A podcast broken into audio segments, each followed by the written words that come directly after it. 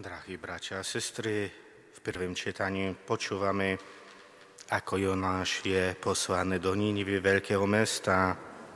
Aj Ježišovi učeníci v Evangelium svätého Lukáša chodza s Ježišem po Galileji, po Samarii, po Jeruzaleme, po mestách, dedinách.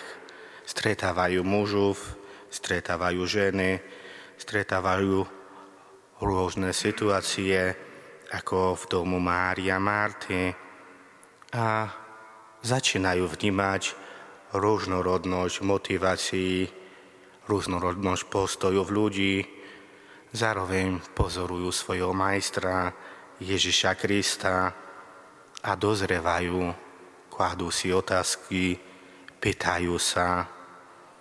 Potom, co Ježiš pri jednej príležitosti končí sa modliť, hovoria aj oni, Páne, nauč nás modliť sa, ako Ján naučil svojich učedníkov, lebo viera bez modlitby je mŕtva, podobne ako je to puto medzi manželmi, ktorí sa nerozprávajú, nezdierajú svoje pocity lásky, nespolehajú sa jeden na druhého, určite ich vzťah je mŕtvy.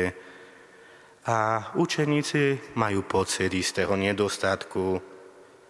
Môžeme sa opýtať, či pred, predtým sa nemodlili. Určite nie.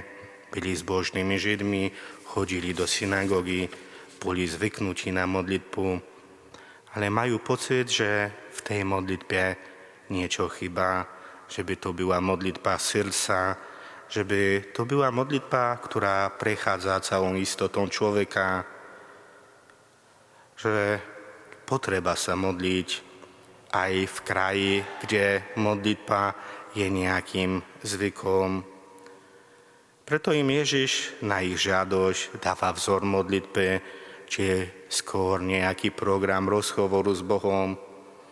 Poprvé človek, ktorý dôveruje Bohu, by sa mal podradiť Otcovi, ktorý je v nebi, tým, že uznáva jeho prítomnosť, jeho veľkosť.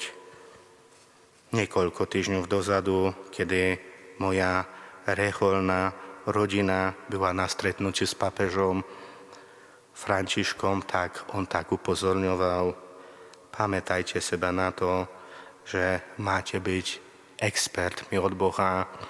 Expertom od Boha sa stávame takom dvojakom modalitom. Prvá, že máme zdreté kolena, že známe uznať tú veľkosť Boha, kedy sa modlíme na kolenách. Druhá, že máme zložené ruky, ale tie naše ruky nesmú byť nejako zlepené, lebo musú byť otvorené na druhého človeka, do ktorého sme poslaní. A práve dnes to učí aj Ježiš Kristus svojich učeníkov na prvém miestu oslavovať svojho Otca, ktorý je na nebesiach, na druhej strane byť otvorený na potreby tých druhých, vyvešovať, oslavovať Boha ako svetého, teda bez hriechu, bez neriešti, bez viny, toho, od ktorého všetko pochádza, lebo on je láska, je najvyšší, jeden, dobrý Boh, spravodlivý, väčší a verný.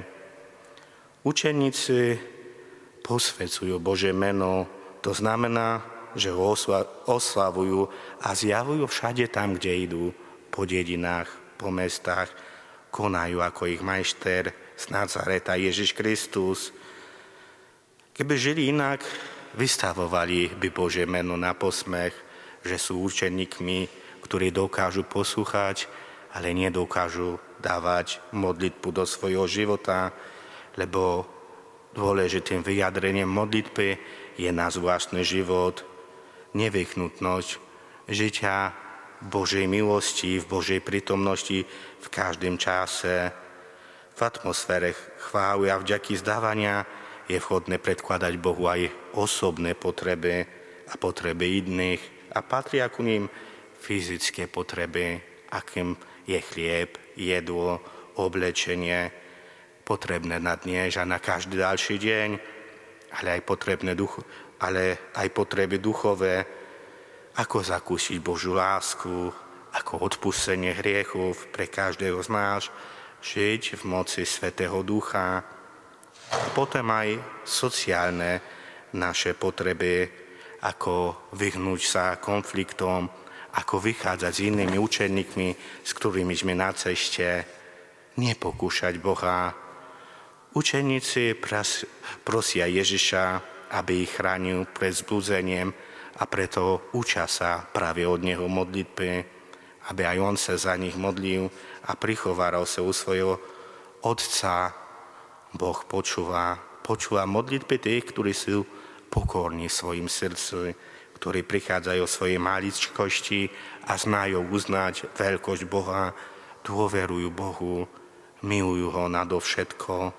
Predsa je to ten prvý prikaz, ktorý Ježiš zanecháva, prikaz milovať Boha, a milovať blížneho. To je to, co potrebujeme dnes do našeho života, kedy vidíme, že svet v mnohých veciach pobúdil, potrebuje sa vrátiť do podstaty, potrebuje sa vrátiť k modlitbe na kolenách pred Bohom. Ale dnes ostáva možno na záver taká otázka pre všetkých nás, či sme ochotní prijať to, co Boh pre nás pripravil, a na druhej strane, či naozaj sami žiadame niečo pre nás, či známe sa modliť, či sme ľuďmi modlitbe, či sme ľuďmi preniknutí Bohom. To znamená, či dokážeme žiť v prítomnosti Boha, alebo či tie starosti, ktoré máme každého dňa, nedovolujú nám už ani na Boha pozerať, Boha načúvať. Bratia a sestry, buďme expertmi od Boha, tými, ktorí Boha načúvajú, ale ktorí jeho posolstvo prinášajú všetkým, ako prinášal Jonáš, ako prinášal Ježiš Kristus, ako prinášali apostoli a práve to posolstvo sa ostalo to dnes a preto môžeme byť tu prítomní v Božom chráme. Vypočujte si aj ďalšie zaujímavé podcasty. TV Lux nájdete na deviatich samostatných kanáloch, kde na vás čakajú relácie s pápežom Františkom, kázne, modlitby, prednášky, biblické podcasty, rozhovory, inšpiratívne epizódy na pár minút, svedectvá či podcasty určené pre deti.